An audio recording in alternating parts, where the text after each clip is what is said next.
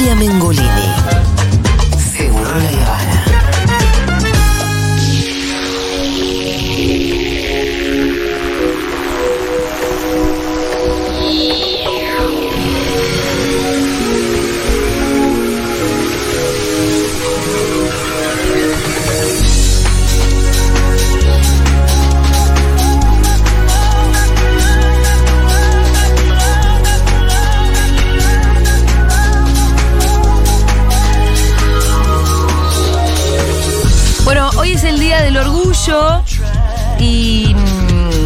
Con Fito Mendonza lo vamos a festejar repasando íconos. Claro que sí, iconos Íconos. queer de Hollywood y también de la música. A veces uno incluye ¿no? a diferentes representantes de la música en Hollywood. Yo creo que sí, porque muchos también aparecen en sus películas, ilustran eh, las canciones de las películas y demás. Y eh, en un día en el que, por ejemplo, América TV cambió su logo para que tenga la bandera del orgullo. Ay, ¿en Justo? América. Eh, Dios mío. Nos vendría mejor que Pero no. Dios mío, pero- Contrates al 90% de tus conductores. Pero ¿qué, qué, qué? ¿Hay, hay cosas más hipócritas? No, no, no, no, no. Es increíble. Pará, voy a tuitear. Me volví loca, no lo puedo creer. No, en no. realidad, eh, o sea, hoy el logo de América es eh, una Sí, bandera. sí, fíjate, yo tu- tuiteé al respecto, es tremendo. Ah, pusiste vos. ¿Y qué Sí. pusiste? Puse que, ¿por qué, por qué no echan a Canosa en vez de hacer estas pelotudes? bueno, iconos queer. Hay varios que son de la época dorada de Hollywood. Sí. Hay diferentes personalidades. Eh, ¿Por qué Judy Garland, Madonna, Cher, Elton John y otros eh, son iconos queer? Algunos eh, por ahí eh, son gays, otros no. La cuestión de ser icono no tiene que ver necesariamente con que sea exactamente la misma orientación y demás, sino que son personas que tienen varios rasgos en común. Por un lado, personalidades sumamente carismáticas. Sí. Después que celebran su propia identidad imponiéndosela al mundo, hay una especie de determinación de ser lo que sos y no pedir disculpas por eso. Cualquiera de estas personas de las que vamos a mencionar tienen eso. Tienen eso de que hay, hay una especie de orgullo en lo que son o Sí. en su propia búsqueda y le dicen al mundo, mira, yo soy esto y esto es lo que hay, y claramente es algo con lo que se identifica eh, la comunidad a lo largo de los años. Además de eh, personalidades eh, extrovertidas, el glamour, la elegancia, la extravagancia, en muchos casos caminos difíciles, con obstáculos, soledad, manipulación por parte de- del sistema, explotación. Pienso ahí en Judy Garland. Vamos a ir mencionando algunos. Em, pero bueno, claramente son personas diferentes que sobresalen y llaman la atención por lo que son, por su forma, por su apariencia, por su vestimenta, eh, por la forma en la que actúan. Y eh, bueno, esto genera una identificación al punto de que, bueno, sus fracasos los hacemos propios, sus victorias las celebramos, eh, sus errores los tratamos de entender eh, y eh, generan mucho amor a lo largo de los años. Es contagioso y es empoderador, as- así que vamos a bancarlas a full. Eh, hay algo también muy hermoso que es que hay una especie de no deuda de perfección. Nadie pretende que sean perfectos tampoco. Como sí sucede por ahí con otros eh, personajes de la cultura. Eh, la apreciación implica glorificación necesariamente. Eh, digo, los errores, eh, digo, a veces saltan y, y también se. no se celebran, pero se entienden. Y em, tienen mucha influencia en la comunidad. Vamos a ir recorriendo algunas. Eh, vamos a empezar con, por supuesto, Madonna, amigues.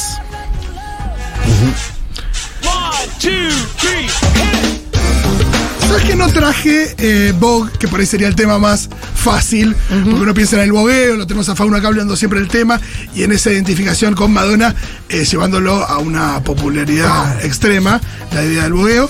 Pero este tema se llama Keep It Together, es, uno, es un tema que está en uno de los primeros discos de Madonna, creo que en Like a Prayer, y que habla de la familia que formamos, no la familia que nos toca. Y si hay algo que sabemos de Madonna y que podemos ver también en, los documentales, eh, o en el documental, ¿no? A la cama con Madonna, ya finales del 80, principios del 90, de em, una idea muy fuerte de ella armar comunidad con sus bailarines, con, su, con la gente que tiene alrededor, con, con la. Todo esto antes de ser madre y mudarse un castillo. No sé ahora, cómo, se, cómo se maneja todo, eso. Pero sí había una cosa de Madonna rodeada de, de la comunidad y hermanada eh, con la muni- comunidad, por supuesto que reivindicando eh, el reclamo por los derechos y demás. Y esta canción me gusta mucho en ese Y por la libertad también, ¿no? Absolutamente, sí, por la libertad sexual también, Sí. respecto a un montón de, de cuestiones. Eso presentado también en todos eh, sus discos y por esto de no pedir perdón por lo que soy, por lo que me gusta, por el deseo que tengo. Y claramente son cosas que em, tocan fibras eh, en la comunidad. Vamos a pasar a la que sigue, eh, que es Judy Garland.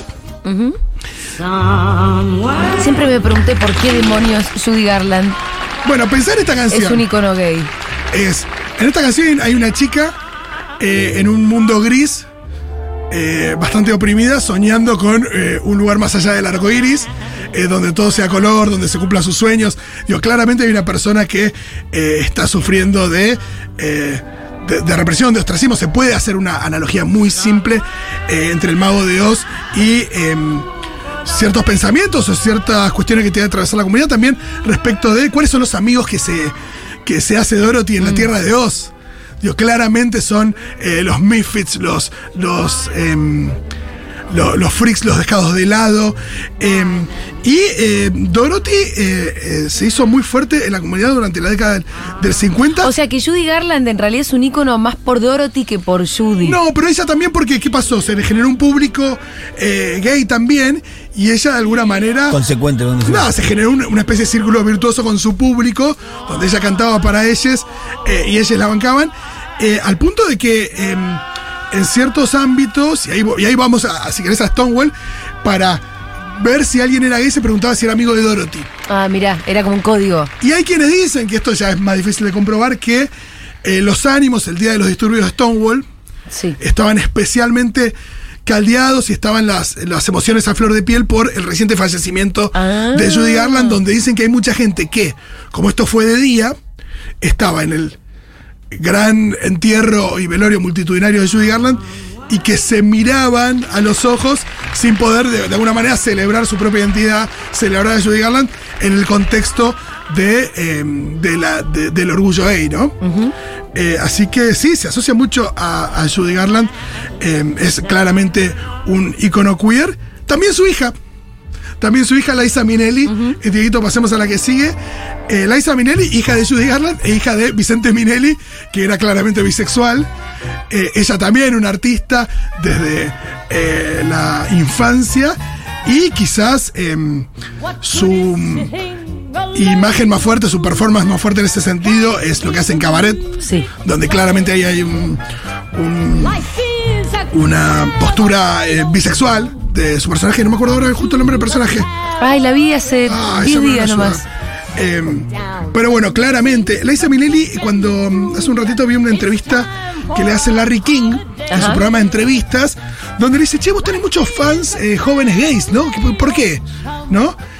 Y ella responde algo muy hermoso, que dice, cuando vos sos chico y mm, no sabes del todo o no te dejan expresar lo que sentís porque te dicen que está mal, y de repente escuchás una voz que dice lo que vos sentís y que te sientes, te sentís muy atraído porque sentís que eso es la verdad. Dice, bueno, a mí yo tuve la suerte, dice, de representar esa voz para mucha gente. A- a- aparte de esto, lo hermoso de decir, no, bueno, yo, yo soy ese... Yo, yo tuve la suerte de, yo digo, yo ocupé ese espacio gracias a, no sé, lo que sea, y eh, es tal cual, es esto, es escuchar a alguien y decir, eh, es lo que nos pasa a todos, ¿no? Cuando escuchamos a alguien que dice lo que sentimos, lo que nos pasa con el arte también, automáticamente eso cobra mucho valor. Imagínate si lo que sentís es algo que eh, tenés reprimido, que no te dejan decir, que no sabes del todo expresar. Por eso muchas de estas figuras también surgen de los musicales. En los musicales eh, los sentimientos se expresan, eh, por eso también una postura del macho, el macho Coco Silly, si querés el que representa a Coco, el macho argento. Odia los musicales, porque Claro, por claro. musical te invita a expresar tus sentimientos, que es algo que se prohíbe básicamente a los chabones hechos y derechos. La que sigue es Elizabeth Taylor. Ahí la tenemos cantando, mirá. Eh, por ahí no, no la tenemos tan presente cantando. Pero acá está en una peli cantando.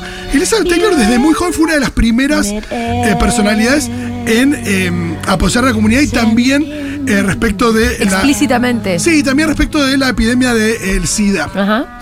Eh, en principio de los 80 con eh, mucho apoyo en forma de guita para la investigación, por supuesto para la no estigmatización de la comunidad eh, respecto de eh, esa cuestión. también, eh, siguiendo con eso, hoy por hoy, la guita que genera, viste que se dice, la palabra es state, viste como el, no sé si es el fi- el fideicomiso o el, no sé, el- el- una especie de el- la plata que genera Elizabeth Taylor hoy, en, en posteridad, en- eh, digo, póstumamente, un cuarto de eso, creo que es un cuarto, eh, va para su propia fundación que tiene que ver con eh, el SIDA. Así que ahí la tenemos a Elizabeth Taylor. Pasamos a la que sigue, que es una de mis favoritas. Estamos hablando de una queen que se llama Barbara Streisand.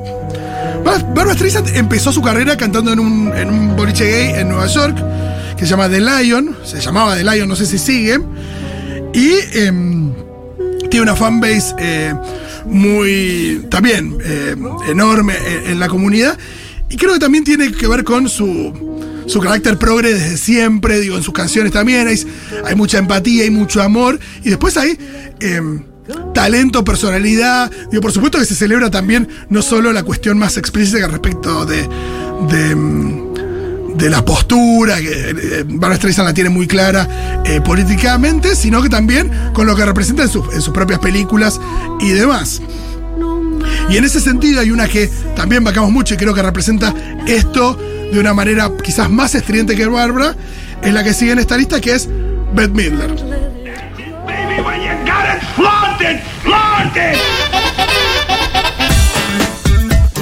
Mirá lo que es esta canción. Eh, Beth Midler eh, empezó su carrera cantando en eh, los Continental Bats, que era un sauna gay. en Nueva Ah, York. mirá. O sea, a ese nivel. Eh, digo, no es que era un boliche que ahí iban algunos gays. Estamos hablando de. Un eh, sauna. Un sauna. Y ahí la tenés a um, Beth Midler. Yo creo que también hay algo con sus personajes super camp, con eh, esta cosa estridente, la forma de cantar. Hay un montón de cosas ahí que se, que se valoran mucho respecto de, de lo llamativo que es eh, todo lo que hace Beth Midler. Y esta canción. eh, ay, no me acuerdo bien, la letra la tengo acá. Vamos a mirar un segundito. La que estamos escuchando ahora. Sí, se llama eh, I'm Beautiful, creo. Escuchala, escuchala.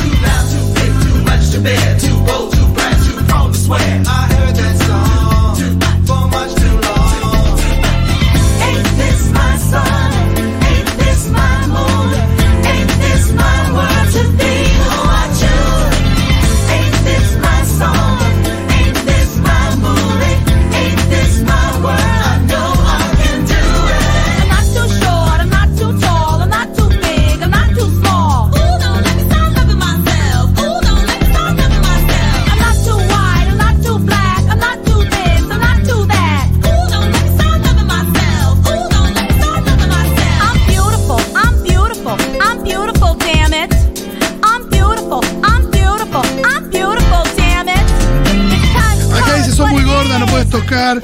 Eh, pará, me estoy olvidando algo. Eh, ¿Por qué no te vas? Eh, que, que sos muy inteligente, sos muy rápida, sos muy fina, sos muy em, ruidosa, muy dura, muy divina. Esto es una cuestión de ahí, de, de nuevo, adjetivos, muchas veces de precio, pero también siempre cerrando en soy beautiful, soy beautiful, soy hermosa, soy hermosa, soy hermoso, soy hermoso, porque beautiful no tiene género en el inglés.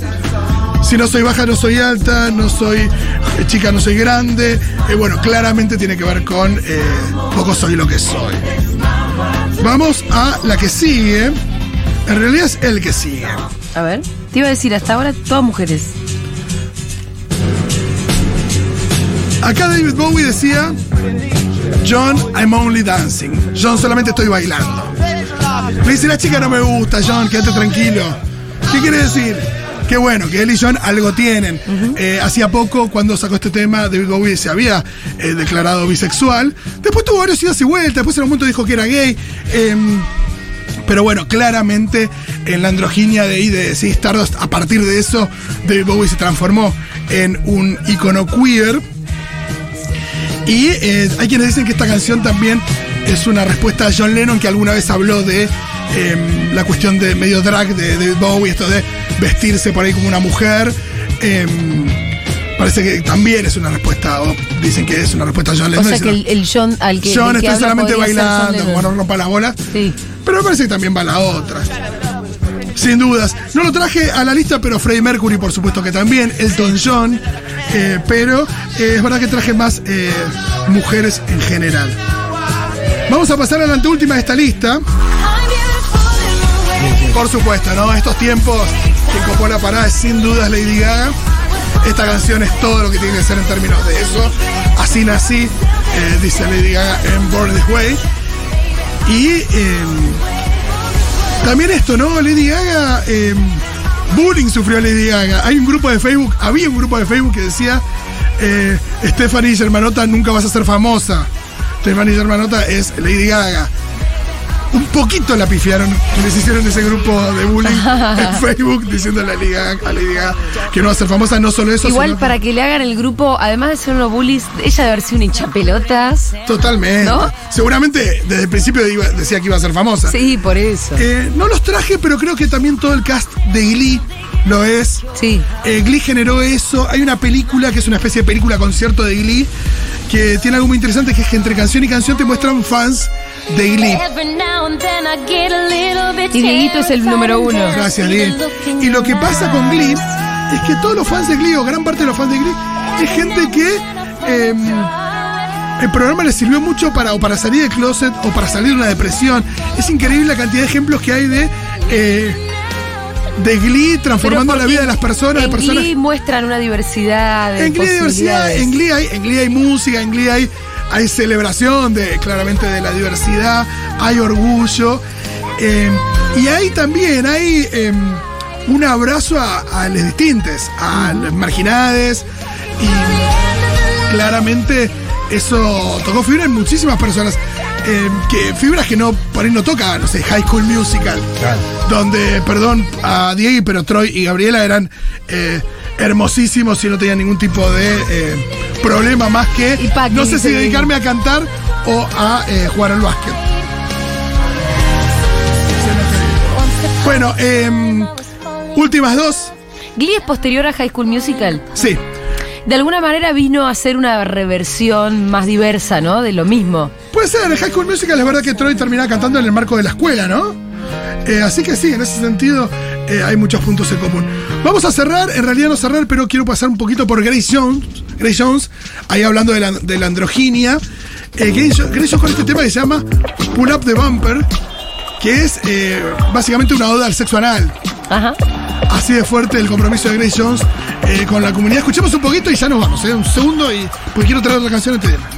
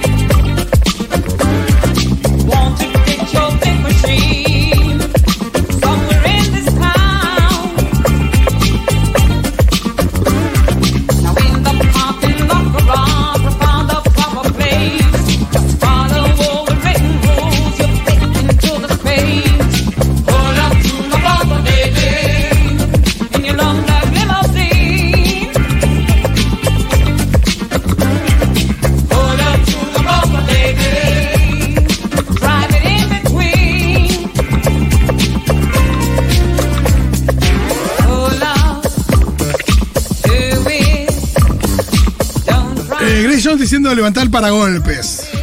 Y refiriéndose a chocar el paragolpes, quiere decir eh, ir por atrás, claro que sí. Por el baúl.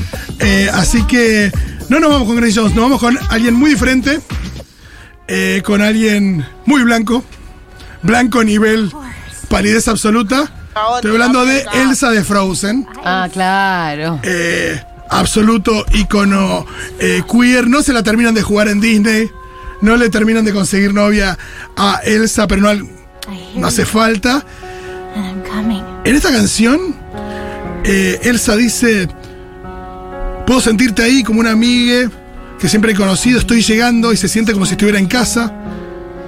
Siempre me sentí en una fortaleza, secretos fríos en el fondo. Vos también tenés secretos, pero no tenés que esconderte, mostrate o muéstrate. Estoy muriendo por conocerte, muéstrate. Es tu turno. Es lo, sos lo que estuve buscando toda mi vida. Muéstrate, estoy lista para aprender. ¿Hace falta aclarar algo más? No. Este tema Show Yourself claramente es un tema de, eh, de exponerse 100%, de salir a donde sea, pero el closet puede ser también. Sí, sí, sí, sin duda. Lo que pasa es que a mí lo que ya me está pasando con Elsa es que si no le conseguí novia, Sí, sí. queda en una metáfora muy lejana, ¿viste? Al final. Totalmente, totalmente. Y lo revolucionario sería que directamente en los papeles. Por absolutamente. eso te digo. Por e- hasta que no tenga novia Elsa, yo no, no, no la voy a festejar como una torta. Está bien, pero eso no quiere decir que no haya gente eh, que no Está se ponga bien. la peluca y el vestido y salga. Vos lo podés tomar sí, sí, sí. y todo parece una gran metáfora. Pero es verdad, es verdad lo que decís. Bueno, nos vamos escuchando Libre Soy. Eh, estamos armando un hilo, eh. En Twitter pueden sumar sus eh, iconos queer. Muy bien, excelente. En arroba Futuroco, ¿qué dice? ¿Está armando el hilo? Sí, sí. Agreguen, por favor, sus iconos queer en el día de hoy. Muchas gracias, Fito. Hermosa columna. Hermosa columna. Gracias.